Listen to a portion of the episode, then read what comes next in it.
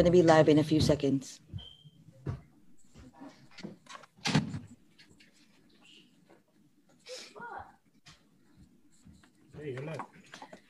Hi guys! hello, hello guys! Hello, we are live tonight. Um, sa mga nanonood, uh, all over the world. Aba, all over the world. Um, over Glasser to uh, Congratulations. Pasensya na at ano, late kami ngayon. And uh, for now, wala yung guest namin. Ay, guest. Naging guest na sila. Yung dalawang co-host ko, which is si Angel Ram and J Cass. Uh, Angel is not feeling well, so may allergies eh. And then JCast is still working until now. So, um, I don't know if it's fortunate, uh, unfortunately, ako muna makakasama nyo for tonight. Okay, guys? So, um, sa guest namin, uh, pwedeng, ano, before lang ha, magpo-pause muna kami and we will share this to our audience. Okay, dun sa ating mga page. Okay, so, teka mm-hmm. ha, i-share natin to ngayon so everyone would know that we are live with our very special guest. Dali ha, sandali lang po na magla-live. I-share po namin. Can you guys see it? Okay. Yes. Okay, sandali ah. Wait lang. Lagay ko lang, we are live with, hold on. Okay, sandali. Discard. Okay. Um, we are live with Dr. Abs and intensive. Okay. All right, guys. So, live na tayo. Na-share nyo na? Na-share na ng mga guests natin tonight? Okay. So anyways, guys, oh, pasensya na po. I'm the only person that you'll be dealing right now.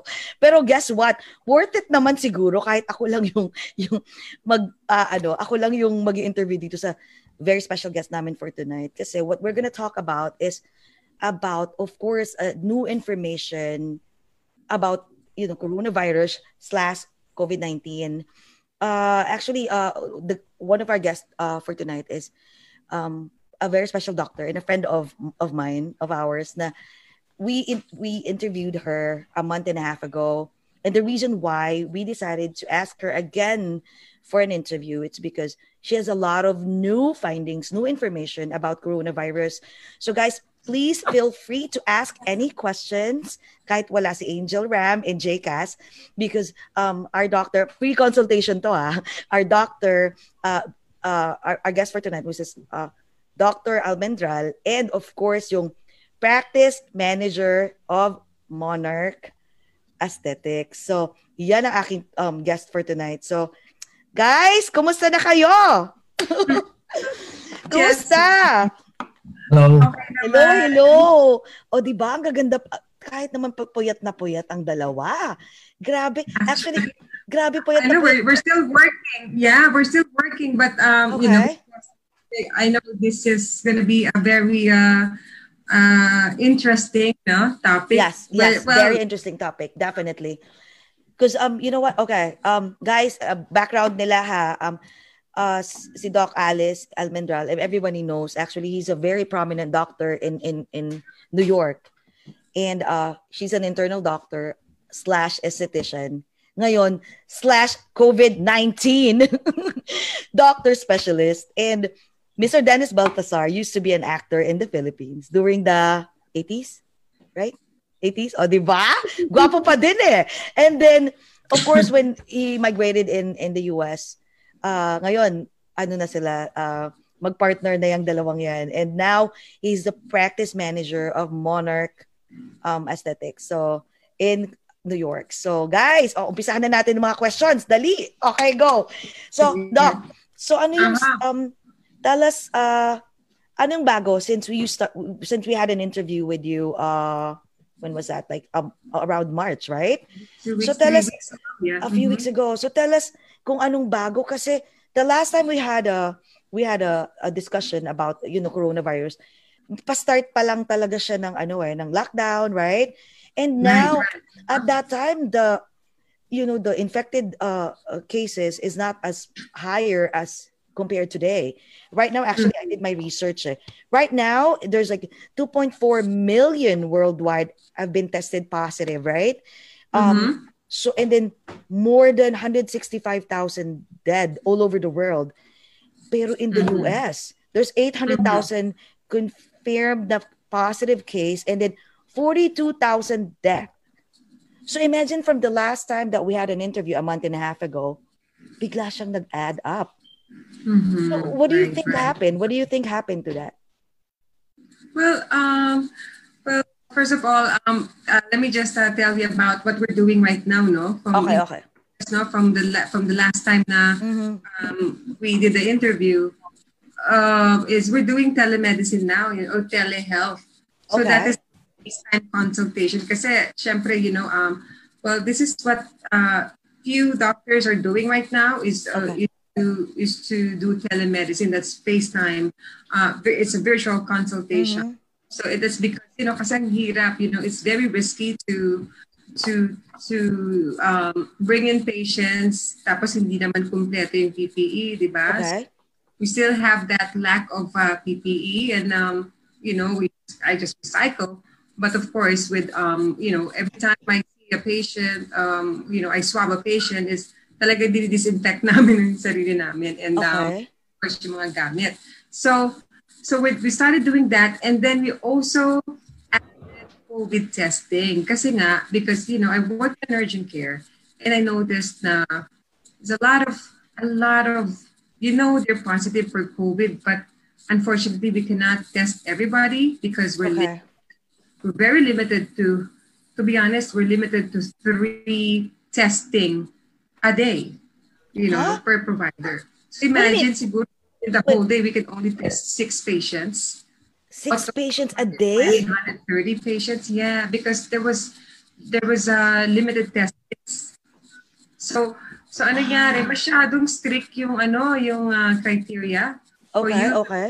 Bob, you have to be symptomatic, you have to be Mhm. 60 and above, you have to have diabetes, hypertension, liver with liver disease, or you have to be pregnant, or meron kang, you know, you're immunocompromised, you have cancer. So there's a lot of criteria. You, you have to have a fever of a temperature of 100.5 or more, or you Mhm. have to have an oxygen saturation of less than 92 percent, something like that. So it's so frustrating, right? Yeah. So now we're left with, well, you didn't meet the criteria, so this is what you do: you take Tylenol, you hydrate, Mhm. and see what happens. If you start to have shortness of breath, come back. So it's so frustrating. So wait, Doc, a question ha. Um, I thought there's a new um testing kits that they, the you know, like they they provided, uh, which is the saliva, diba? The saliva testing aside from the swab. So do you guys apply it to your practice right now? No, um, for now kasi ang ang what we do is the nasopharyngeal swab. Yun yung talagang deep talaga yung swab, no? Okay. So, yun kasi yung available right now. Although Okay. FDA approved the five minute, you know, five minute testing, but but then those are distributed to hospitals. So so so Okay. Okay. and like you know, yung mga uh, outpatient uh, practices, wala pa. So we're like on the second, you know, parang we're on the, uh, the waiting list um, to get those Oh. um, devices. So for Okay. we still I still do that that the um, you know the nasopharyngeal swab and Mhm. um ang, ang turnaround time kind kind of has gotten longer so instead of usually I, I in the beginning I was getting the the results the next day but now we've been getting it you know three to five days so My God. wow. Ganun katagal? Wala bang testing ngayon na parang, okay, like in five minutes, you know, you will find out that it's, you know, you're positive or negative. Actually, there's a couple of uh, devices that were FDA approved, you know, um, yung by Abbott at saka yung Cepheid. Okay. no? And as I said, um, they're distributed to the hospitals. Okay, okay. So, sa amin, outpatient, wala pa. Ako wala pa. Pero I already ordered it. oh my. So so yung testing nyo ngayon, is it covered with insurance or and if they don't have insurance, how much is it does it cost for per- so um, per usually the, the lab will bill the insurance. Okay. Pero kung if you don't have any insurance, then the lab will bill you and it costs about $55. Oh, which is not bad. Oo, which is Not not bad. bad. Oo. Right. Oo. Oo. Pero si Mr. Dennis Baltasar naman, o di ba? Ang gwapong-gwapong. Miss Alo, I, I I I know that you guys have been so like working your ass off, you know, like aside at the moment na nag-stop na yung telemedicine, kayong dalawa, ah, 'di ba? Kasi friend ko si Doc Alice eh. Like so we've been talking about it na si Mr. Dennis Baltasar naman daw is you're doing the yung parang analysis, right? Statistics about Yeah. you know, yeah. So tell us about it. Like, you, ano yung mga findings mo about this Well- research? Well, the okay, I work in a hospital also. So, ang nakikita ko sa hospital setting is overcrowding sa ER. And most of the time, people are going to the ED or urgent care clinics because very anxious, nervous, and scared if they have the virus or not. The problem is, hindi naman lahat yun matitest. Okay. So we find that the overcrowding is caused by people that are going there for just testing. And yung mga nangangailangan ng ER, emergency service, urgent care service, care, for example, hindi na nabibigyan ng time Mhm. Um, you know, um, much needed attention because dami nang tao, naunahan sila mga ibang mga non. Yeah. What we try to do is to unload the overload, so to speak, in the emergency departments and urgent care by providing driveway, well, Mhm. is a driveway namin ginagawa, eh, no? Oh But my driveway COVID testing so that we can help ease the capacity issues that are now uh, happening in all the emergency departments and you know mga urgent care clinics. Okay. Pero, so, okay, so now that you're doing, aren't you guys scared? I mean, oh my God, because I've been hearing a lot of, you know, I have a lot of friends that I'm sure you've been hearing it too. Like, I have a lot of you, my dearest friends who's been um, working in as a frontliner, doctors and, and nurses. Some of them, you know, most of them were infected with positive coronavirus, and some doctors actually, unfortunately, died. So, aren't you guys scared na even if you're like um covered with proper PPE, like you might eventually have it? Tapos partner pa kayong dalawa, magjowa. Paano 'yan? Hindi kayo tatatakot? o Doc Alice, ikaw muna, game. Well, kasi ako, I've been doing it, no, in the urgent care where I work at. Yeah. So, um, so, so far, no, okay naman ako. and Oo. also, on the side, I also, uh, you know, did a couple of testing for myself. Okay. Um, so yun lang, uh, it's just presence of mind when we do the uh, the, the testing. So um, everything is planned. So so everything is scheduled. Okay. And naka-prepare na yung mga labels ng test. Mhm, mhm. So the, yung, yung requisition. Uh, so ang gagawin na lang ng, ni, ni, ni Dennis or ng MA ko is just saluhin lang yung test kit. So nakalagay yung label doon, no? The name, the date of birth, and and then once na nag-drive in na yung pasyente, all right, um, is I make sure that it's the right patient. You know, what's your date of birth? What's your name? Even though kahit nakilala ko na, Oo, you have to, yeah. Oo, kasi ayoko namang mawala, di ba? Magkakalit. So, nakalabel na yan and then I shoot it dun sa plastic. Pero before that, naka ano na ako, no? Naka, naka N95, may goggles ako, and then I have the, uh, the face shield. And Yes. then always wear double gloves. Okay? Oh, So, double gloves. Once okay. na, oo. So, ang ginagawa ko is, so, so once after na mas, maswab yung pasyente, Mhm. is automatic. Uh, Dennis would put the alcohol, you know, yung hand sanitizer. Kasi before you discard the uh, your gloves, you have to sanitize the gloves before discarding it. Para kung ano man yung virus na nasa Oh. gloves, mamatay, di ba? So, um, Okay.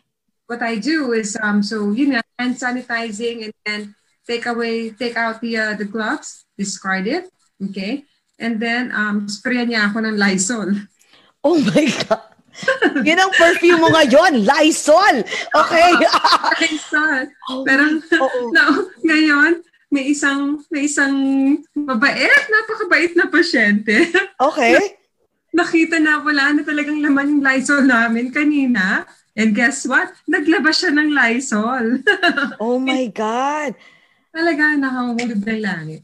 But anyway, so yun ang ano namin, yun ang may protocol na kami niyan, you know. So siya naman is yung, yung assistant is far away, you know. Okay. Ano lang siya ng ng ng ng, ng test ng test kit and then sealed agad yon and then we put it on the the box. May box na sa labas. Oh my God. Hindi na namin pinapasok ABC ano. talaga, no? ABC meron- talaga. step by step yan, syempre. And then, um, yun, the spray spray. And then, ako naman, yung, you know, using the Sanicloth. So, it's a disinfectant, you know. So, very strong yan. So, wipe agad ako ng, you know, ng face shield. And then, um, and then, um, yung aking inside gloves, sanitize pa rin yan using, you know, the, the Can, sanit- wait, so you reuse the gloves by just spraying Lysol and putting sanitizer? No, that's discarded. Oh, ah, talagang discard talaga and then another one. Yung gloves, diba? Yung, yung second glove, iyon, Okay. kung mas swabe yung pasyente, hand sanitize, tanggal, tapon. Pero meron pa rin akong gloves sa loob. O sa talagang double dipping, kumbaga. What about you, Dennis? Like, aren't you Yeah. scared? Well, Yung mga kids kayo, just Ano naman eh. Lord, okay. listen, you have to you have to understand, you know, um, when you're in healthcare, like me and Alice, and I've been working in, you know, in in the emergency department prior to my recent job. Uh, you know, nakita ko na yung ano eh, yung exposure level, and then at the end of the day, it's all about being smart. Okay, Okay. we have to know how to wash our hands properly. We have to know not to touch our face whenever there's a droplet precaution or airborne precaution, meaning yung mga virus na nakakahawa kapag nag-sneeze sila sa isang surface, hinawakan mo yung surface, that's droplet. You have to know when to not touch them or if you touch them, you go sanitize right Mhm, away. mhm. Basta, let's just be smart about the whole thing. Kasi minsan tayo, when we see, you know, nadadala tayo ng pagmamadali, we forget, you know, and that split second na nakalimutan mo, you rub your eyes or you put your, you know, infected hand in your mouth, Yeah. just like that. So I think you just have to be, not naman paranoid, but just have to, you know, practice proper hygiene. Just True. washing 15 seconds, 20 seconds. And then yung sa amin dito, si Alice naman is the one that really goes out there and, and swabs the patient eh. Ako, sinasabi nga niya sa akin, oh, stay there, stay there, don't come near, don't come near. Kasi siya yung exposed talaga. And then, yung technique nga namin was so funny kasi pag tapos na lahat, gaganon na. And then I'm gonna go get the Lysol and spray, spray, spray. And then Oh my God. Wipes. Yeah, because it has to be six feet away, you know, kasi pwede rin ako mahawa. Wala exactly. PE. Wait, wait, hold on, wait, wait, wait, wait, hold on, hold on. Stop. So wait, so Doc Alice is the only person who would go out and has a PPE. Tapos kayong nasa loob walang PPE? No, no, no. Meron siya ang complete with the mask and everything. Yes, yes. Ako naman gloves and, uh, you know, a PPE headgear, etc. Pero, Naka-N95 din siya. Oh, yeah, naka- okay, 95 okay, okay, mask okay, ako. okay. Of course, of course. Pero siya yung lumalapit kasi and then siya yung kumukuha ng specimen which is really very, very dangerous. We don't know, you know, kung meron kang COVID o wala. But of the over 100 cases that we have, it's very interesting to find out. And this is a non-clinical person speaking as an outsider looking in, you know. But Alice, being the doctor, can, can Yes. explain more this. Na nakakatakot dahil may mga in- sinaswab kami for COVID tests that are totally normal people. No symptoms, no nothing. And then results come back, they're positive. That is Oh very God. scary. Why? Because Wow. people are with their families, with their friends, they're close, they're hanging out. They don't know they're infecting them. That's Oh why my God. Yeah. eh, let's sabi ko Alex, uh, why don't we why don't we publish more announcements that whether you feel it or not, just go get a test, not for your sake, but for your family or for your friends. You know, for your grandfather or your elderly relative. Exactly. mahawa mo. Exactly. You're right. you know, You're right. yeah, so yun ang sinasabi ko because you can never tell. Yeah, alam alam mo, Virus is very dangerous. Yeah, speaking of that, no, uh, let me just um share this. Uh, kasi uh, when we had an interview actually with with Doc Dungo, because in the kayo kasi in, in New York, right? You guys are treating patients like around your area, right? In New York, and very vast talaga, very massive ang New York, right? In Jersey naman, um, especially in Jersey City, we interviewed um, Doc Dungo, and I quoted this this I don't know. Some people had um I don't know, misconstrue nila what I said. Kasi I was, sabi ko, uh, if I if I remember it correctly, uh, parang something like a few people actually asked me about it. Na, they were offended with what I said na parang, oy, uh, what you said, like naiinis ako dun sa mga tao na who kept on saying, um, even when whenever uh, sa news and sa social media, they always say, always reiterate, reiterate na, oh, you know what? Um, I'm not going to be infected because, you know, God is protecting me and I'm, I'm, I'm protected with the, you know, blood of Jesus. And I said, like, I was, I'm not saying I'm not mocking them because of uh, their religion, because I, I am a very religious person as well.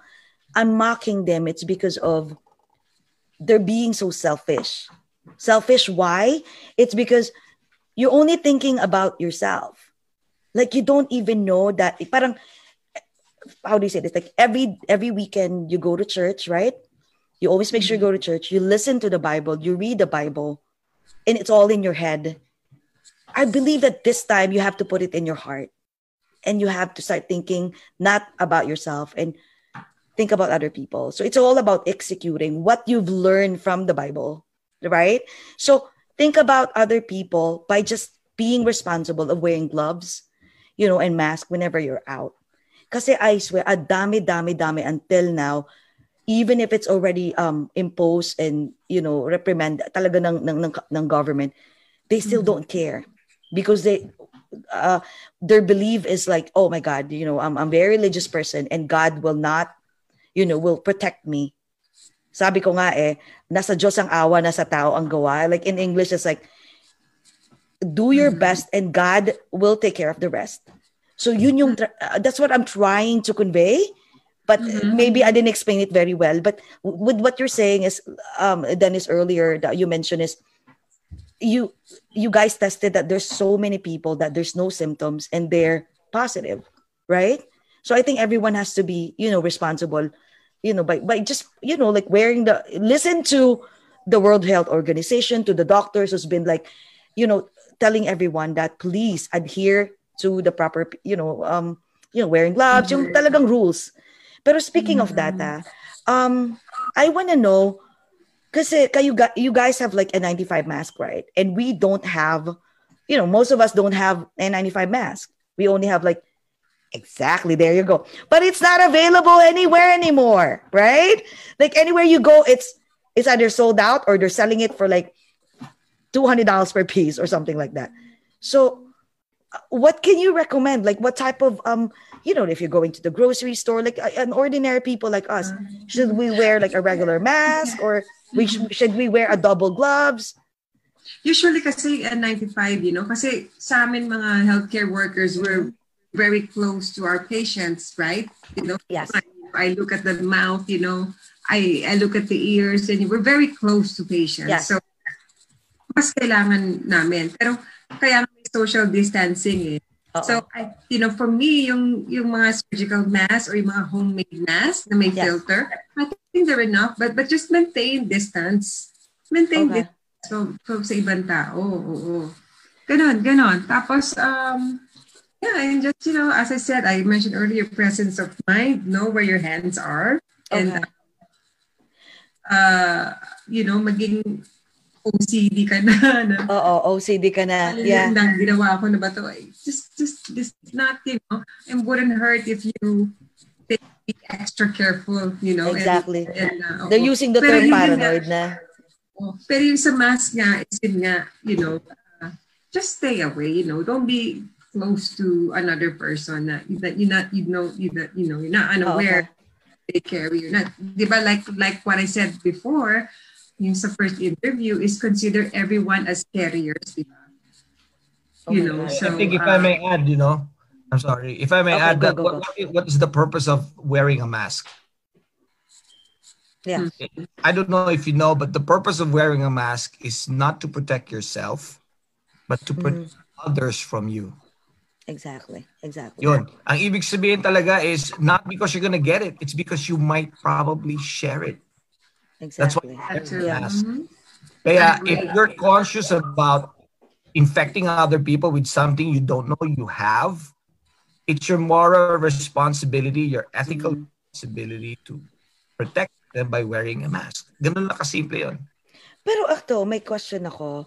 What about kasi um okay, I have a friend, okay? Um I'm not gonna mention any names, okay? But but I have a friend. Um she's also, you know, she's a she's a manager in a in a facility um uh nursing facility. She's always protected with of course with with um with the proper PPEs. And the only time that she take off the the N95 mask is whenever she's inside her office but that's why and now she's you know like she's a positive um she's infected with with, with coronavirus so ang question dito is but the thing is i ask her like so what do you think why do you think you, you know you, you got infected? Ang conclusion niya it's because the the vent is like beside her. Like she, whenever she's inside the office that's the only time she take to uh, take off the mask. But the vent is, is beside her. So she was thinking like maybe this is really airborne. So I want to know your thoughts about it. If this is really just a droplet, because I'll be honest with you, everyone in the whole world has been hearing they can't even like World Health Organization, CDC, they can't m- make up their mind. Even the government officials. Ano ba? Is it a droplet? Is it uh, airborne? Is it a combination? Because if it's an airborne, everyone should be really stay home and not go out.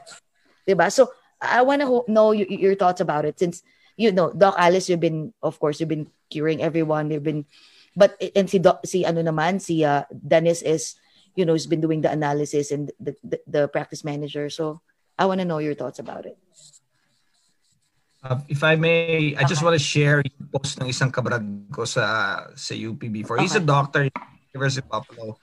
Is he was talking about the you know the lifespan of COVID-19, SARS, uh, MERS, yes if it was aerosolized.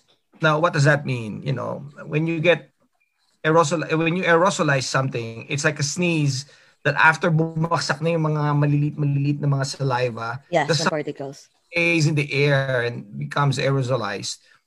Kasama pa rin dun yung virus. Okay? Ay. And after four studies on uh, aerobiology laboratories in Tulane University, and I'm just reading this, you know, okay uh, the Institute of Health, U.S. Mhm. Army Medical Institute for Infectious Disease, and the University of Pittsburgh, they concluded that the viruses of SARS-CoV-2, which is causing COVID-19, can stay in the air for 16 hours. tumbling yun ah 16 hours? Kaya nga eh, nakakatakot eh. naloka ako doon. 16 hours? Now, think about this. If you went Biging langit ang ng Diyos. Okay go. Kaya, okay. kunyari, okay. kunyari na malengke ka, no, Jessie? yeah.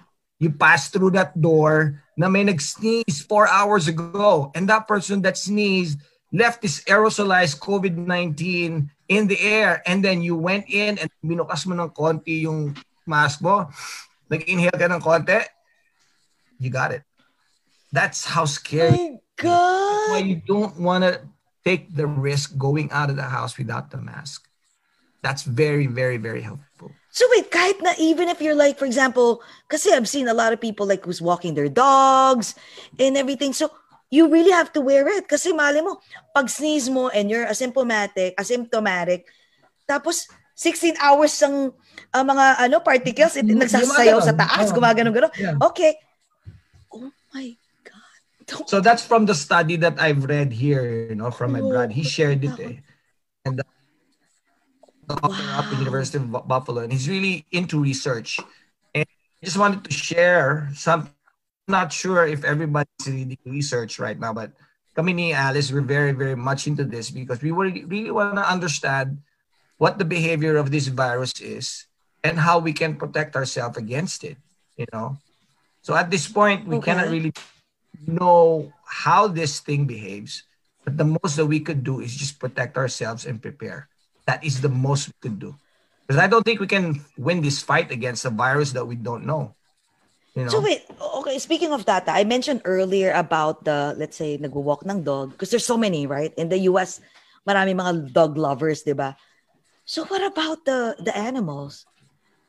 I mean, are, do you think they'll be infected? Because they're not wearing masks, obviously. So, I mean, I don't know. I just want to know your thoughts about it. Like, do you think dogs and animals should wear masks as well? That, I'm, I'm, I don't know about that, Jessie. Oh, okay, okay. Hindi kasi, sa pang ganun. Hindi kasi Pero, parang ang weird, di ba? Parang, I, I just, like, it's just a random thought. Like, let's say you're walking your dog and you're protected and everything. And then all of a sudden, your dog, na tipong, do you think the, I don't know, nag-study na ba sila na, baka naman yung aso mo na, pa, na, pag, na pagkakaka-cute. Tapos tipong yung mga party ka nagsasayaw dyan, yung mga germs, baka naman mag, you know, like, uh, they will go straight to to the you know the dog or 'di ba sa mga cute ano nila. I I don't know like oh my god. I mean it's so scary. Sa totoo lang nakakapraning siya. 'di ba? Parang ano ba to? Nakakalo so wait what about ano um did you ever guys had like a punta tayo sa mga pregnant people or uh, pregnant women? So did you ever guys had like a you know like a patient na pregnant and about you know like after or new let's say after or after they give birth what about the babies? Are they safe or do they mm-hmm. need to just hire a midwife to just you know push the baby inside their house?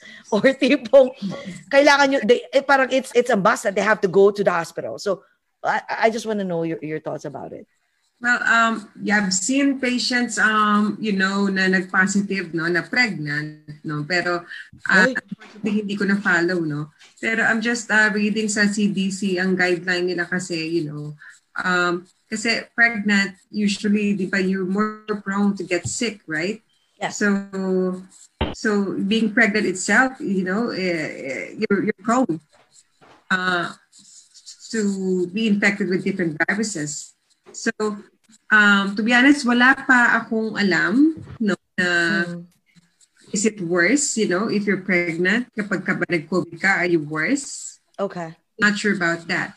Pero when it comes to to passing it on to your fetus, um, as of right now, eh, wala namang, uh, wala pang um, data na, mm-hmm. na you know, na na-present that it can cross the placenta uh, that is present in amniotic fluid or sa blood ng baby. So far, wala, wala pa ako nakikita, no? Um, pero is it possible na pwedeng walang COVID yung baby? Yeah? So may mga ganon na reported cases na um, yung mga COVID, uh, pregnant with COVID, um, can deliver to a COVID negative baby. That's possible. Okay, okay, at least, yeah. Yeah, like they have to be very, very careful in terms of um immediately after delivering the baby, dapat i-separate agad, no? So, ang protocol ngayon sa hospital is sa L&D is uh, mm-hmm. once the the baby is born, separate agad and then um test niya, i-test ang baby. So, wala pang data, wala pa. I'm, wala I'm pang doing research, wala pa akong alam na yeah uh, you know, kung anong incidents, you know, how many numbers of babies na born with COVID right away, as opposed to nothing. Pero um, ang ano, separate, ika-quarantine yung baby for 14 days. Okay. Oh my God! Wait, wait, wait. And, so you cannot be with your. Let's say the moment you, you know, like you, you give, you give. Let's say I just gave birth, and then for 14 days ko pa makawakan yung anak ko. Unless, oh unless okay. mag-positive yung baby kung baby is positive, oh my God. then then they will allow the mom to breastfeed the baby, to see the baby. What do you mean, positive or or nag-negative? Pag, kasi iti-test agad ang baby eh. Oh, okay, okay. Pero di ba minsan ang tagal-tagal ng result, no? Pero pag na kapag ka positive yung baby, then yes. it's okay to you know breastfeed the baby, to be with the baby. Ganon. Naman, nakaka... Yun ang... Uh, yun ang, ano, nanay ako, Diyos ko na baby. Alam mo, I'll give birth and Diyos ko, nakakaloka to. Alam mo, Isa totoo Ngayon, lang. kung, Mm-mm. kung let me, let me just, uh, siguro include na yung breast, yung breast milk, ano? Breast Okay. milk. no? Yes, yes, yes, so, yes. um, so, um, I haven't uh, come across if, you know, if the breast milk is positive for coronavirus. Parang nanabasa ako, hindi yata. But I'm not sure, no? I have to do my research on that. Pero, Mm. I believe na it is the ang ang CDC, ang World Health Organization, tsaka yung Academy of Breastfeeding Medicine, they are promoting breastfeeding. So they're not Mm-mm, mm-mm. um, encouraging the mom to stop. Ah, Uh, talaga? Ah, pwede pa rin breastfeed. mag-breastfeed? Oo. Pero Okay. kung halimbawa ang choice ng mom is I still wanna I still wanna do breast uh, Mm-mm, mm-mm. give breast milk but it has to be expressed. So ipapump ng mom, ng mom, you know, and then a healthy caregiver will will introduce, you know, will bring the will feed the baby. Oh, okay. So, okay, So- may iba naman so tayo. as- okay, as- sorry, sorry. Go, go ahead, go ahead. So for now, is promote pa rin ang breastfeeding, ang, you know, ang, you know, or um, giving of breast milk sa baby. Oh, okay. So, ito. Kasi di ah, ba so- ang breast oo. milk is talaga may mga defense, Oo, natural defense. Sobra, sobra, sobra. My Oo, God. So it also prevents you from getting viruses from the baby Oo. sick too. Buti So, na lang, buti na lang, Doc, no, hindi na tayo pwede mag-baby. Kaya, mag-enjoy na lang kayo kung ano yung gagawin nyo. Anyway, teka, t- t- TMI, TMI. Wala kasi si Jay, kasi si Angel eh. Mas sila yung gigilot ng gal- So anyways, okay, maiba tayo. What about yung um first question ko, baka kasi makalimutan ko, sinulat ko, pero baka makalimutan ko. Yung mga new treatments that you guys are, you know, like, um, uh, at least, um, giving to to um, prescribing the COVID patients uh, na of course yung FDA approved or at saka holistic way. And second question is is there any patients na namatay na? Like, you know, like while tinitreat nyo after a few days, namatay na siya. Okay, first question muna tayo. Kasi baka makalimutan ko, yung tinanong ko na dalawa. Okay, first. the first question. Okay, first. Um, so right now, kasi yung hydroxychloroquine no, is now uh, restricted to only, it can only be prescribed to those who are enrolled sa studies. You have to be enrolled first Okay. ng before you can uh, um, before the pharmacy can dispense hydroxychloroquine. So yun Okay. and uh, yun pa rin hydroxychloroquine, Z-Pak, and zinc, right?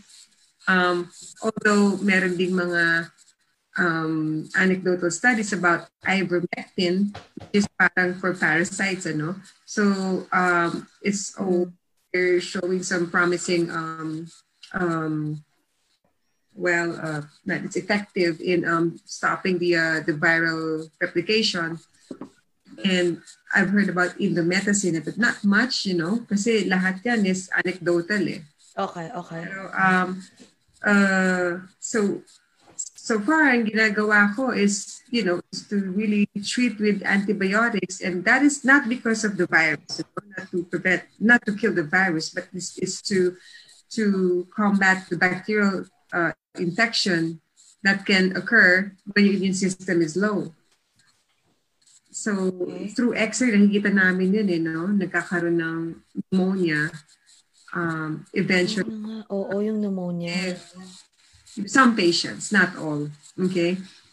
So then we give um, doxycycline or levaquin or zithromax.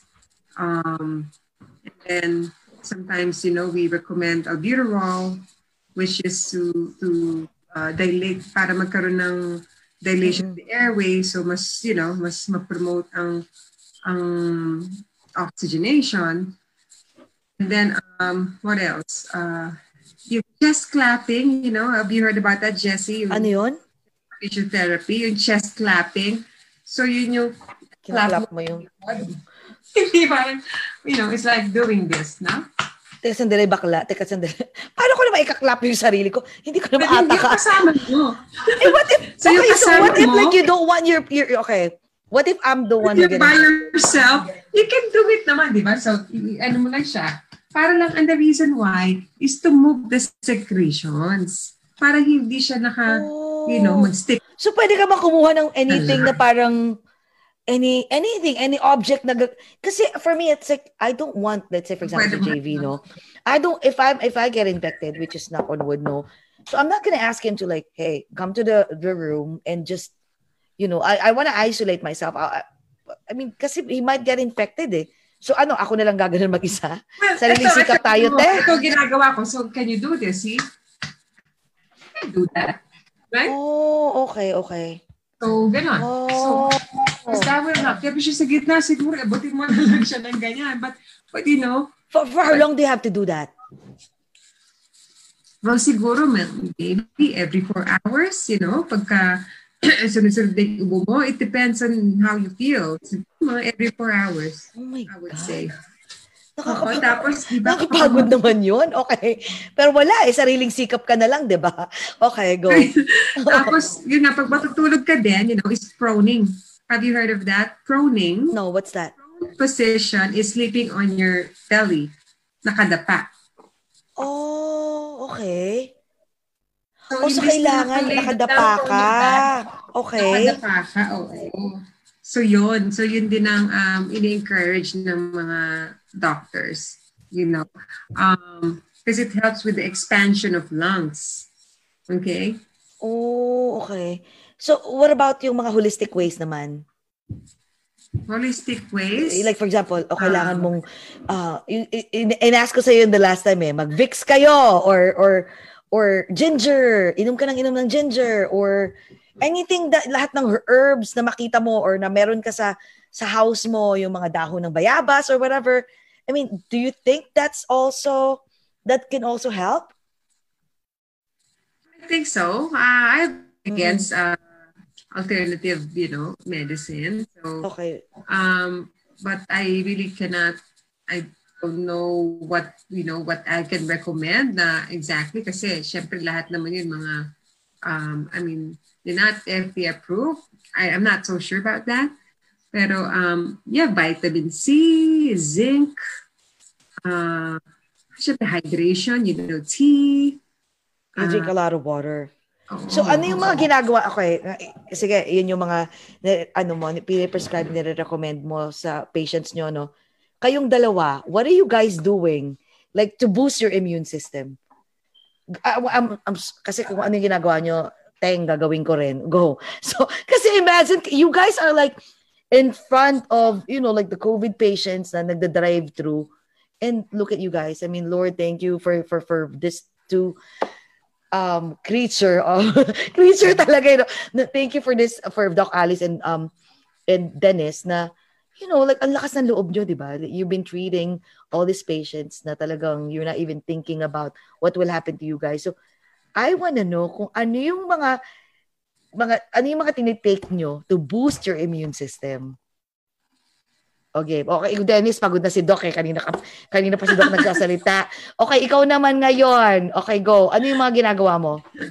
Um, And you're- you know, Not just, I'm sorry, not just you, Hop, even including your family, your kids. Kasi, di ba, may mga kids kayo. So, ano yung mga ginagawa ninyo as a family? Yeah. So to circle back on what you were talking about earlier, uh, yung, yeah. Yeah, I'm sorry. Na, nag on off ka kasi. Okay, okay, okay. Ah. So to circle back on what you were talking about earlier about holistic, you know. uh, ang ang take ko doon is it's more preventive if you do holistic medicine. So Okay. eh, preventive that means strengthening your immune system or okay, okay. body in general. Mhm. think pharmaceutical companies are there to help cure. Uh, Mhm. holistic medicine is there to help prevent you from getting sick and get you stronger. Yeah, so yes, in true. line with that, ako ang ginagawa ko is this is what I tell Alice all the time. You know, is uh, try to try to eat a lot of take a lot of food that has vitamin C. I learned from her that zinc helps. So if you will, if you like oysters, that's number one. Zinc. Uh, oyster? Yeah. It has a- Seryoso? it has a, Teka, bibili na ako ng oyster yes, see, it has a double purpose, no? Okay, okay, okay, go. ano yung mga, ano yung ano, double purpose na yon ng, ng oyster? It's high, it's high. Double purpose kasi it's high in zinc and it's like uh it increases your libido functions. Sabi ko na nga, aphrodisiac, no? I knew you would say that. Kung ano dito lang si Jake, sasabihin niya yun. Sabi ko na nga ba. At teka sandali, ma-oyster nga, makabili nga ng dozens. Oh, okay. So talagang zinc talaga? Oh, okay. Yeah. Meron marami pala siya. Okay, sige. Pero Noted. yun nga, preventive, pero preventive nga ang kailangan. Kasi at the end of the day, you know, yung katawan mo is the one that's gonna defend you against this virus eh. Nothing else. You know? True, true, true. yung gamot is just to support your body, fight the virus. But if your body is weak, wala, mahirapan ka. So you have to strengthen your body. Kaso ito yun eh. For example, kayo guys, right? ah, you've been taking all this, you know, like, dami mo nang kinaing ano, oyster, di ba? Lahat na, vitamin C with zinc, lahat na talagang to boost your immune system. Pero bigla kayong napagod. Di ba? Like kanina si Doc Alice, uy, pwede i-move natin kasi pagod kami. Di ba, if you're so tired, your immune system would lower down. So, lahat ng mga tinake nyo, paliwala. So, I, I don't know. I, I, I- that's why I'm curious. I want to ask you guys. So, ano yung dapat nyo gawin? Pag tipong pagod ka na. Eh, meron bang ano? Parang you have to drink or you have to eat a lot of oyster or you have to de- eat, Lagi kami uh, kumakain. G- g- Yaka. Okay, sabi ko. na- Or do you have to drink like Gatorade or eh, mag-double dose ka ulit ng vitamin C kahit pagod ka? Marami kaming pagkain dito. Kain kami ng kain, you know. So, uh, tumataba. I ah. think that's the reason why. Oo, pati pati yung anak anak ko nga nag, nagluto ng steak. Aba? Oo, Talaga- pinakain kami ng steak. Do you guys live together? No. Ah, talaga. Ah, aba? Talaga naman. We Pag-ibig. work together. Oo, oo. Oo, pero pag-ibig, di ba? Di ba? Sabi nga nila, ah, kahit mag-jowa kayo, even if you guys like, you know, are so in love with each other, you have to make sure na quarantine. But you, well, sa bagay, you guys work together. That's why. So ito, um, alam na natin, di ba? Like, it's, it's, it's all over the place that on May 15, at least um, in, in the United States, and some are like May 1st, they're planning to open, right? And also, I've read earlier that in some other states, there, um, at least April 30th or May 1st, they want to start opening. Ito, sinulat ko talaga sa napikon ako. Eh. Sabi ko, paano nangyaring bubuksan na raw nila to the following? Ano ba yung sinabi nila? They will start, um, ano ba? Asan ba yon? They will start, oh, anyways, nawala siya. So, they will start opening um, flea markets, department stores, nail salons, gym, imagine gym, uh, spa, especially spa na may massage. Uh, do you agree with that? I mean, especially in, in New York and New Jersey, because we are the epicenter. So you as as I just want to know your your own opinion as you know as a medical practitioner who's been treating COVID um 19 patients. Do you do you agree with that na we have to open May 15 and if we open do you think we we we have to go back to the normal, you know, the normal lives like you no no mask, you know, like wala lang kwentuhan, go back to the park, carnival and everything. So I just want to know your thoughts about it. Ako, Ah. sige, Sige, una. O yan, go, go, go Dennis. Go sige, ako muna. Okay, okay. Eh, ako syempre yung pagka-medical, ano. Oo. Sa medical tayo at saka dito tayo sa Oo, nag, medical. a- analytics na. Okay. Alam mo, Jessie, di ba meron ka the other night, you know, we were talking about, di ba sabi mo, yung paano yan pag bumalik na ako sa work, sa, di ba? Yung sa, Oo, sa work. My God. ah, hindi ko pwedeng banggitin, ano? But Oo, anyway, oo. pwede nga lang dun sa entrance, ano, lahat, i-test muna. Kung meron ng five-minute testing, why not, di ba? Lahat kayo i-test lahat na papasok sa ano, i-test muna kung negative or positive. Or there should be a way to Mm-mm. um, to find out, you know, if you're positive or not. And para lahat na papasok went through that. I wish, no, there's a like a, a detection, something to detect kung, kung may, Yes. may o wala. But for now, siguro yung, yung five-minute testing, di ba? Is probably that can help. You Pero know? girl, di ba mahal yun? Imagine, kasi think about it. I thought about it we talk about. Um, isip ko, okay, so every day. So that means kasi the moment you step out from the office, of course, lahat kami may kanya-kanyang buhay. So we'll go to the supermarket, we'll go to the, we'll do our errands. So paano yun? That's the following day, test na naman. So kasi there's no guarantee eh, na if you're negative right now, the following day you'll be you you'll be negative. 'Di ba? So so do you think I don't know. Like, ano ba to? Hanggang kailan pa ba to? Diyos ko, Lord! O ikaw No. naman, Dennis. Okay, go. I want to hear your Unless- opinion.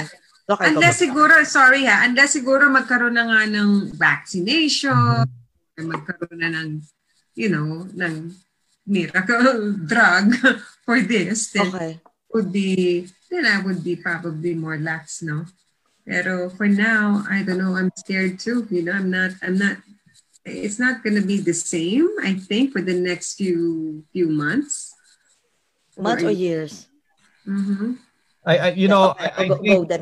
I think you guys have to learn from history eh. Kasi this is not the first pandemic that the world experienced. There True, was true, the true. Flu, there was the influenza. Let's learn from that, diba? Um, I believe there was a time in the past na Mm-mm. ganito sila. They said, oh, matatapos na. We can open in a couple weeks. They did. They congregated.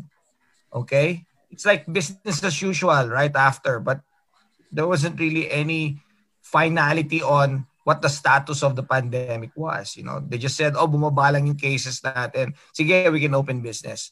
In seven days, bumalik ulit lahat yung mga levels of uh, infection Oh As- God. started all over again. Now, Wow. what happens kung tira ka ng tira dahil nagmamadali ka because the economy is suffering but in the end when the people are dead what's the economy for Yeah, yeah, you have a good, people a are good point. sick what's the economy for but essential ang economy para mabuhay tayo okay so i guess the point here is if you listen to Dr. Fauci or uh, Mm. ako idol ko si Governor Cuomo I listen to din. Oh my God. Big, big fan. Big Yeah, fan. magaling siya. Eh, you know, until the experts say we're okay to go out and Mm-mm. you know, mingle with each other, let's not. You know, let's wait. Or, sabi nga ni Doc Alice, if there's a better way of monitoring, for example, you know, yung temperatures ng tao, like the one they do in China right now. Every single person in China, all of, all I think, two billion of them or three, I don't know how what's the population, but every one has a uh, is in the database of China, the Chinese government. So Okay. at even point in time, even though you're a transient, you're just traveling through, ma mamamarkahan ka ng kanilang ano, cameras and they will mark you as what your temperature is, get your vitals and everything. So that tracing, for example, malaman ka agad nila yon. Oh, wow. Pero iba pa, iba pa yung mga asymptomatic. You know, they have no fever. Yun na nga That- eh. that- that's even, kaya nga, eh, doon kasi they have really mass testing and it's compulsory. If you don't follow, they probably will kill you. You know, it's a communist country. Yeah, exactly. Pero dito sa Amerika, it's different, difficult to implement that. Maraming pasaway. So, to- Mahirap. Totoo. Totoo. like you said kanina, Michigan, people there are like clamoring for like back to normal. But Mm-mm. it's Mm-mm. normal when the virus is still out there. We haven't figured it out yet. Even Vegas, no? I, I was even surprised. Um, the governor is of Vegas is pleading, you know, like uh, to open all the casinos, all the businesses in Vegas, and the governor was like, like pleading to to to to, to the president, like, please, you're killing us, you're killing us. Uh, we don't even have that much rate of, in, you know, positive infected uh, patients. But bullpuls naman ito. I mean, seriously, think about it. Like, kasi, the reason why, I mean, desyerto kayo eh, right? So, wala pa talagang positive. Tapos, nag-lockdown agad kayo. So, imagine if you start opening, opening it, and every people from different walks of life in different state will start flying 'di In, in in in Vegas and start playing, you know, going inside a casino and start eh di hello, kung hello naman teng, ano ba? Parang ABC lang 'yan. Baka naman sila maging epicenter. Ito, let me just let me just add one thing, no? And that's a great point, you know. Uh, every year kami sa hospital, and I think Alice can attest to this even in city. Mm-mm. I'm sorry, I didn't say that. I don't know. okay. I'm not supposed to mention. Pero sa amin sa hospital where I work at, every year we have a vaccination. Okay? Mm-hmm. Even already are immune. Pero every year may vaccination pa rin kami just to make sure. Okay? And this oh. that we figured out already. Okay? For, uh, ano ba yun? Flu vaccine yun eh. Kailangan yeah. meron kang flu vaccine. Otherwise, hindi ka makakasweldo. Ganun sa akin. Seryoso? Yes. Yun oh my God. wa vaccine, wa salary. Okay, sorry. Yeah, if, you do not take your oh vaccine, my God, okay. it's required. And this is the flu vaccine. Okay? Imagine, wala pang vaccine. Tapos gusto na nila exactly. mag... Exactly. Yeah, you're right. So you're right. Just, think about the, you know, the, the polarity of, of the situation. Why are you in a hurry when you're sure? Diba? True, true, true. You're talking about life and death here. You're not talking about money, which you will be able to earn when everything is well. Exactly, exactly. So when you're dead, you don't even have a chance to earn that money anymore. It does yeah. not. True rush it. I think at, at, the end of the day, just don't rush it. You know. Exactly. That's that's a good point. That's a yung yung point yung dalawa. Uh, that's why I want to know your opinion about it. Second, yung second question ko, di ba haba ng first question, di ba? Yung top yung conversation about the first. Second question, did you ever treated patients that who eventually died? Sana wala. Meron? No, I don't remember.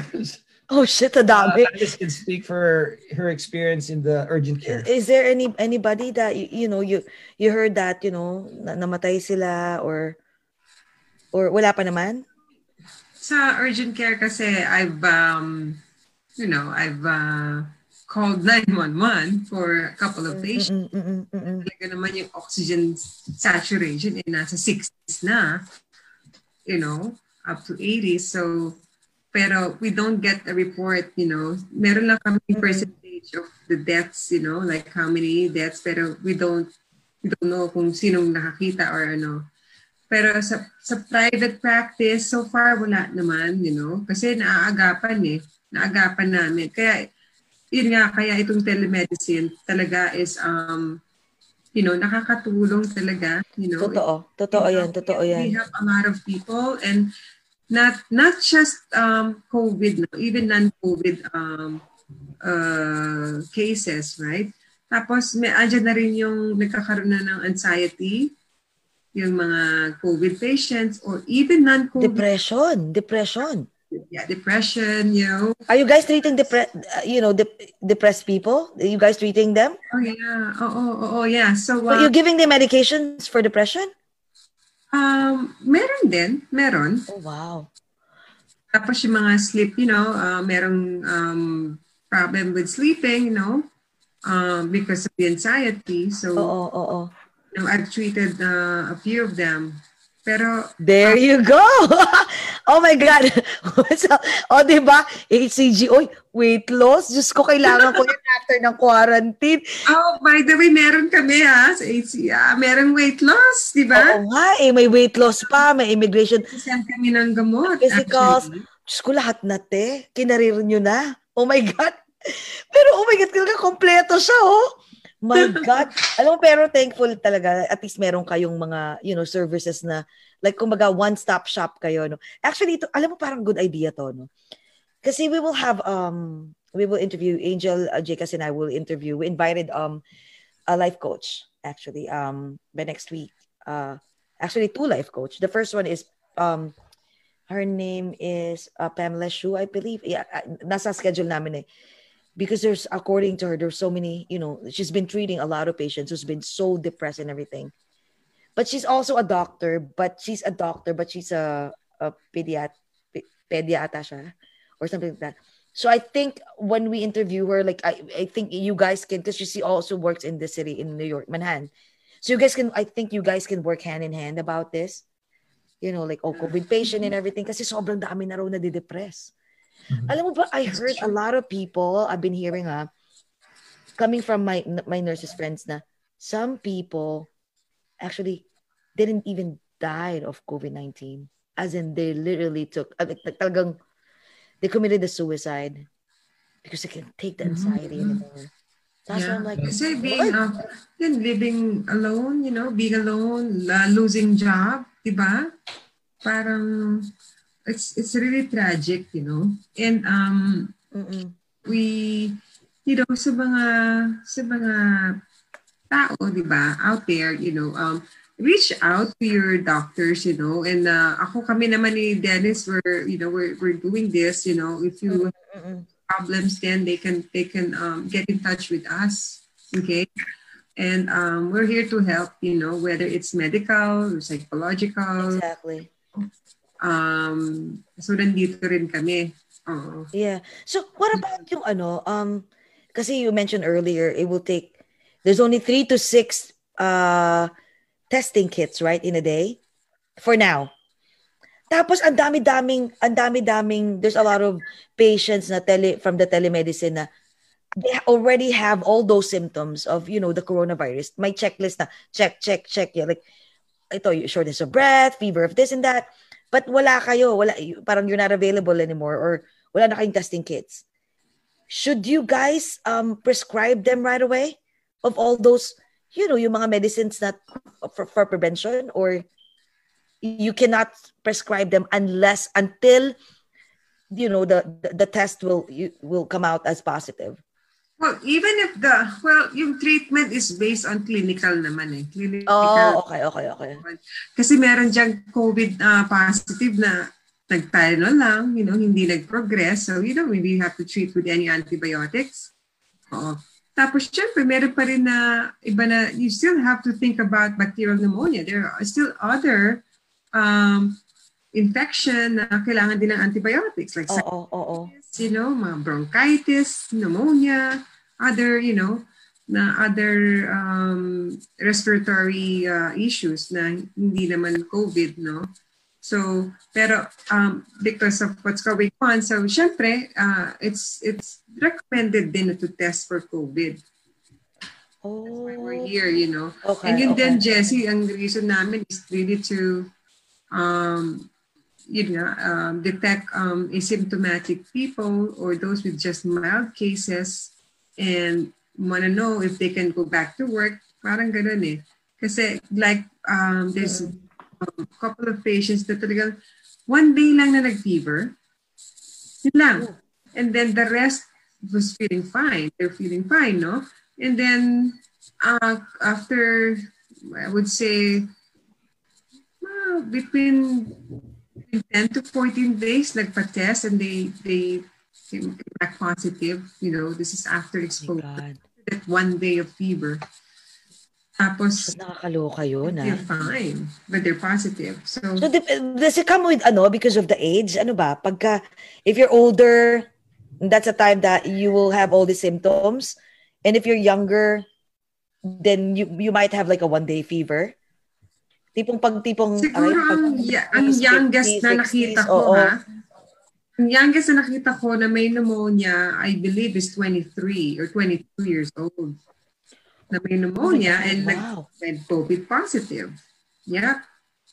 What about kids? Like ano yung pinaka pinakabata na na, na, na Ito naman ang medyo good news, ano. Um, ito, yung sa private patients namin, no, ang, ang magulang, the parents are positive. Okay?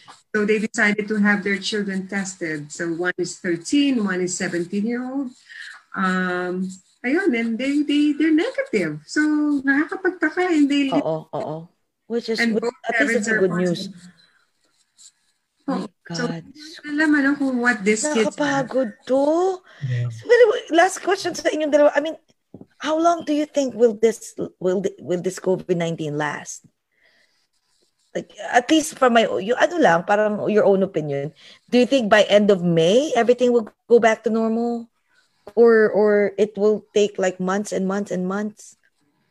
Ah, at- ako hindi ko alam kung ano yung ano eh, yung metric eh. I Okay. what government because it's the government that will tell you, you know, if it's open for business again. Eh. Now, what are they basing that decision on? I don't know. Are they basing Okay. that decision on a decline of cases, uh, of, or are they basing that decision on conditions at the hospital? Are they basing that? I we don't know. Eh. You know, kaya nga Okay. if I want to be optimistic that it's going to open by the end of May, Okay. I'd rather err on the side of caution and open much much later when you see that the you know the percentage of all those that are supposed to be um, tested is already almost 100%. Kasi that's the only time we'll Oh, okay. and then isolate and then manage this problem. Kasi I don't know kung maka, magkakaroon tayo ng vaccine for the next six months. Yun na nga eh, no? Nobody knows. Nobody Yeah. knows. Before you can get a vaccine out, it's at least a year of clinical trials, at least, and that's the fastest. Okay, that is the fastest. And a year from now is 2021. So how can you open May 30, 2020? It's impossible. So, do you think mas, mas skip na natin ang summer and fall? So Well, naman, okay lang sana ang winter. Wag naman ang summer and fall. Sa You have akin to- siguro. okay. Sa akin naman, siguro kung merong outpatient treatment. Ngayon, wala bang outpatient But treatment? eh. see, you, you, uh, you also have to In hospital. Mhm.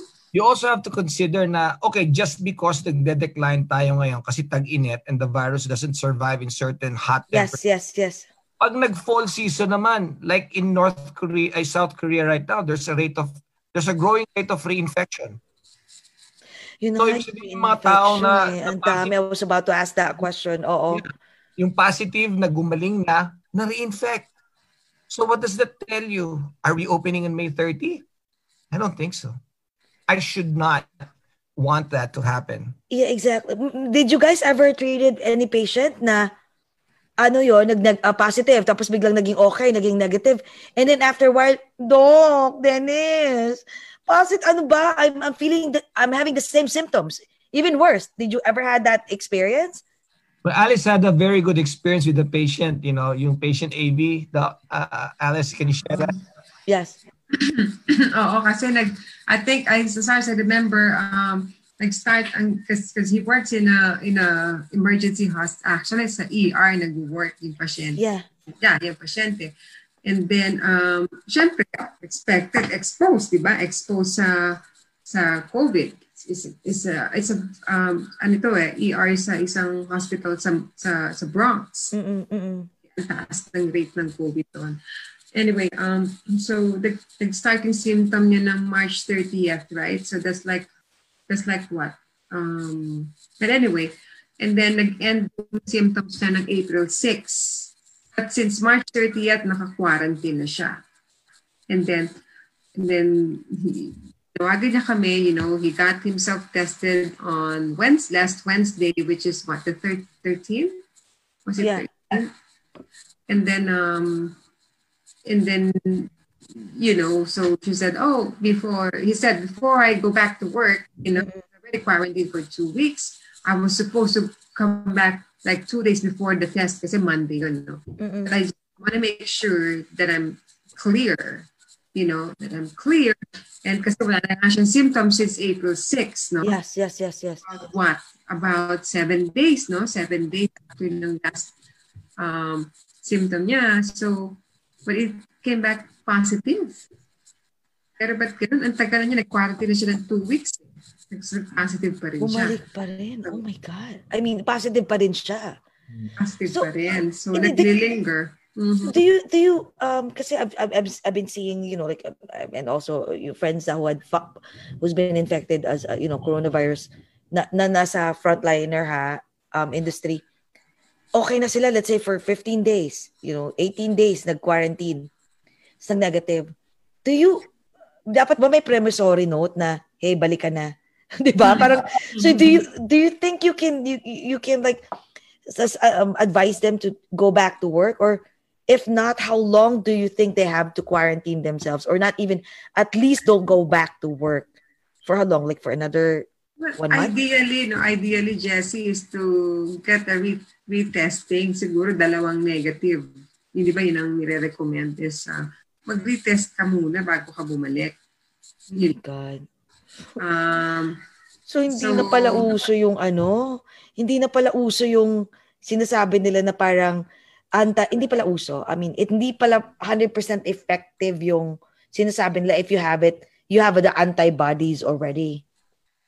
Yung antibodies, yun ang hindi pa natin alam. So, I think um, it will be available next week siguro. Um, yung antibodies Oh, na oh next week na?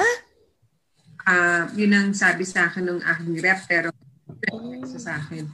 Um, hopefully, you know, I think nag-start na yata today eh, sa hospital. I'm not sure. I think it did.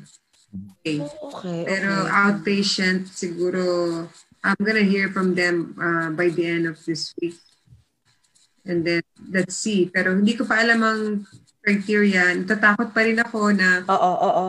hindi kami dito sa office. Well, let's see. We'll see. Oh my God.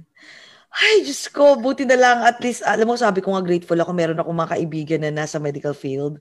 Mabilis lang na, Doc! Ano ba? Please, help us, help us. So, okay, before tayo mag-end, oh my God, naka, ano na pala tayo? Like, anong oras ba tayo nag-start? Nakalimutan ko na. Anyways, so 9.30 na, sorry for take, ano, sobrang pagod kayo. Pero before we end this, um, this conversation, I just want, any last um, message, last word? to all the you know asym- asymptomatic and symptomatic patients and for all those people na na you know like they're, they're depressed right now they don't know what to do and especially sa mga taong na depressed kasi tumaba ng todo do you have any any last word that you guys wanna Uh, para Share. dun sa mga ano, para dun sa mga tumaba ng todo. ay ako yun okay ah okay ano Okay. dyan ano dyan teka oo uh, Okay, can, okay. okay. Ah, ah, okay. Pupunta ako dyan, HCG Okay. fat. Okay. seriously, the, the beauty about working with Alice is she really has the ability to help a lot of people. It's true. Yes. At the end of the day, she is such a heaven sent that she can help you become happy when you're sad because you're overweight or you have a lot of wrinkles in your face exactly. because she's around. Now, if you have COVID 19 or you don't and you want to be tested, you want to get over the anxiety, she's also there to give you the COVID testing because she's a family physician. Exactly. Exactly. So, I mean, para sa akin, this is such a great opportunity to work with an awesome professional like her. You know, True. It's Kaya true. It's true. I'll try to do my best to help her, uh, help more people. Kasi she has the capability of doing it. Ako, ano lang ako, backup lang ako, kumbaga. Oo. Oo. Pero at least you guys work hand in hand, di ba? Di ba? Kung wala naman, kung imagine mo kung wala ka, walang tagasalo ng mga boxes na, uy, ito na marami tayong COVID patient, o ito na, ito na. Imagine, alam mang, Diyos ko po, Doc Alice mag-isa. Kumbaga, mag-isa na lang si Doc Alice na tipong, ko, ako na nga nag-test dito sa mga COVID patient na to. Ako ba naman yung, di ba? Yan si Dennis all around yan. Ako. Oo nga, tagaluto pa ata yan, tagamasahe. Okay. Oh my Minsan- God. Minsan gagana lang siya. Ano ba unahin ko? Oh my God. Oh, di ba masunurin? Baka naman sa susunod, pag sa future, pag nag, nag, we're gonna have an interview with you guys. Tapos we'll talk about aesthetics naman. Diyos ko, kung paano tayo gumanda, mawala ang mga wrinkles. Baka naman bigla may sing-sing na nagumano na, will you marry me? Sana dito mangyari, no? Joke. Papahiwatig lang, Doc Alice. So anyway, Ikaw Diba? muna. alam mo, mahal na mahal kitang girlfriend. Kaya, ano joke. So what about you, Doc Alice? Ano naman ang last, ano mo, last uh, message mo sa lahat ng viewers? Yan yung mga COVID patients, and yung mga asymptomatic patients or depressed. Ano naman ang, at saka lalo na yung sa mga, of course, they wanna know, ah, yung last word mo, they wanna know, paano kung ang dami-dami ko ng wrinkles, gusto ko magpa, magpaganda, aside sa, kasi COVID-19 patient lang yung ginagawa nyo, pwede ba akong pumunta? Oh, ayan, last word, go! There you go. Ayan, ang ganda niyan. Sige, habang nagsasalita si Doc Alice, ipakita mo yan. Go. Kasi Ah. post namin yan eh. Okay, go.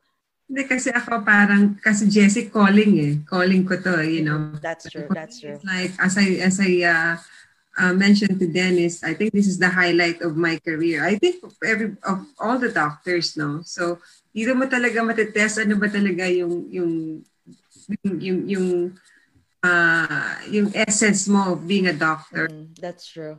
And um, ano eh, yun, nandun pa rin yung, yung, yung gusto ko na tumulong, you know, in my own uh, professional way kasi mm-hmm. may ang ano ko eh, ang specialty ko. And um, so, and I can relate, you know, to to what people feel. You know, I'm trained to to deal with medical issues as as well as psychological issues. No, so um, just want to tell everyone that you know if you need help, we're here. I'm here.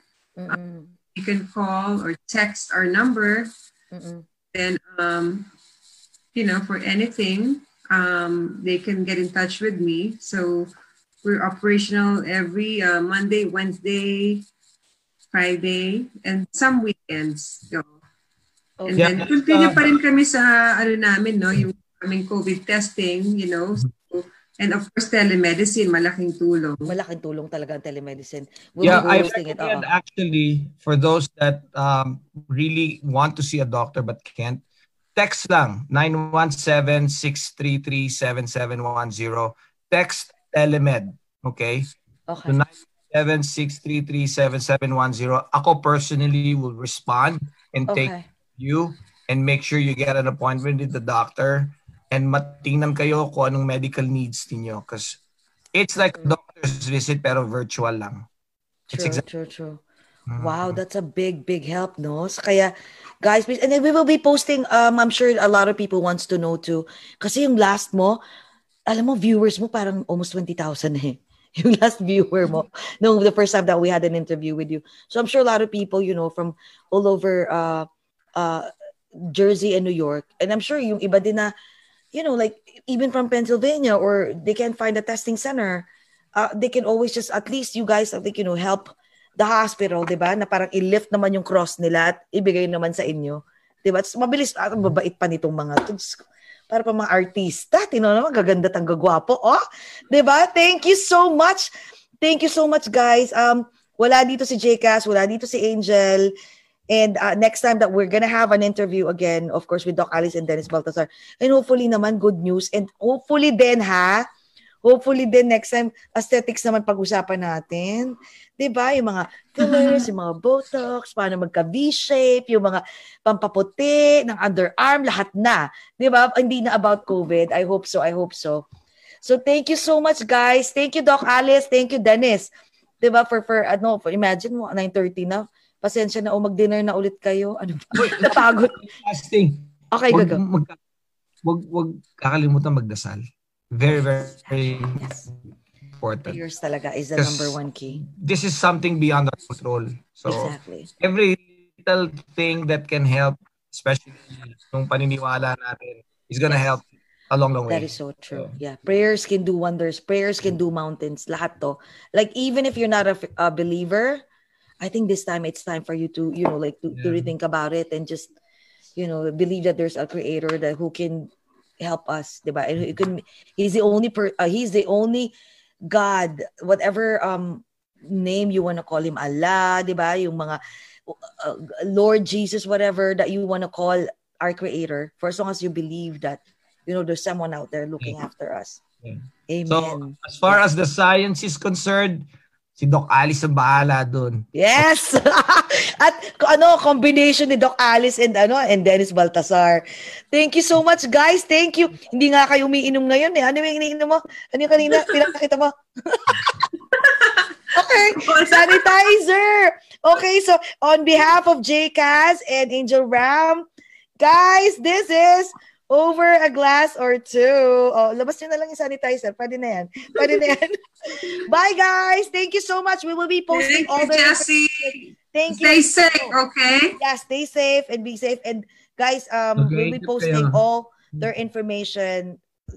Uh, and if you guys want to watch this, talagang sobrang my God, marami kayong matututunan. We'll be posting all their information on our Facebook page. Okay, guys? Bye! Thank you. Bye. Good night. Bye. Good night. Okay, bye. Mwah. JCast Angel, bye. Pagaling ka, Angel. Bye.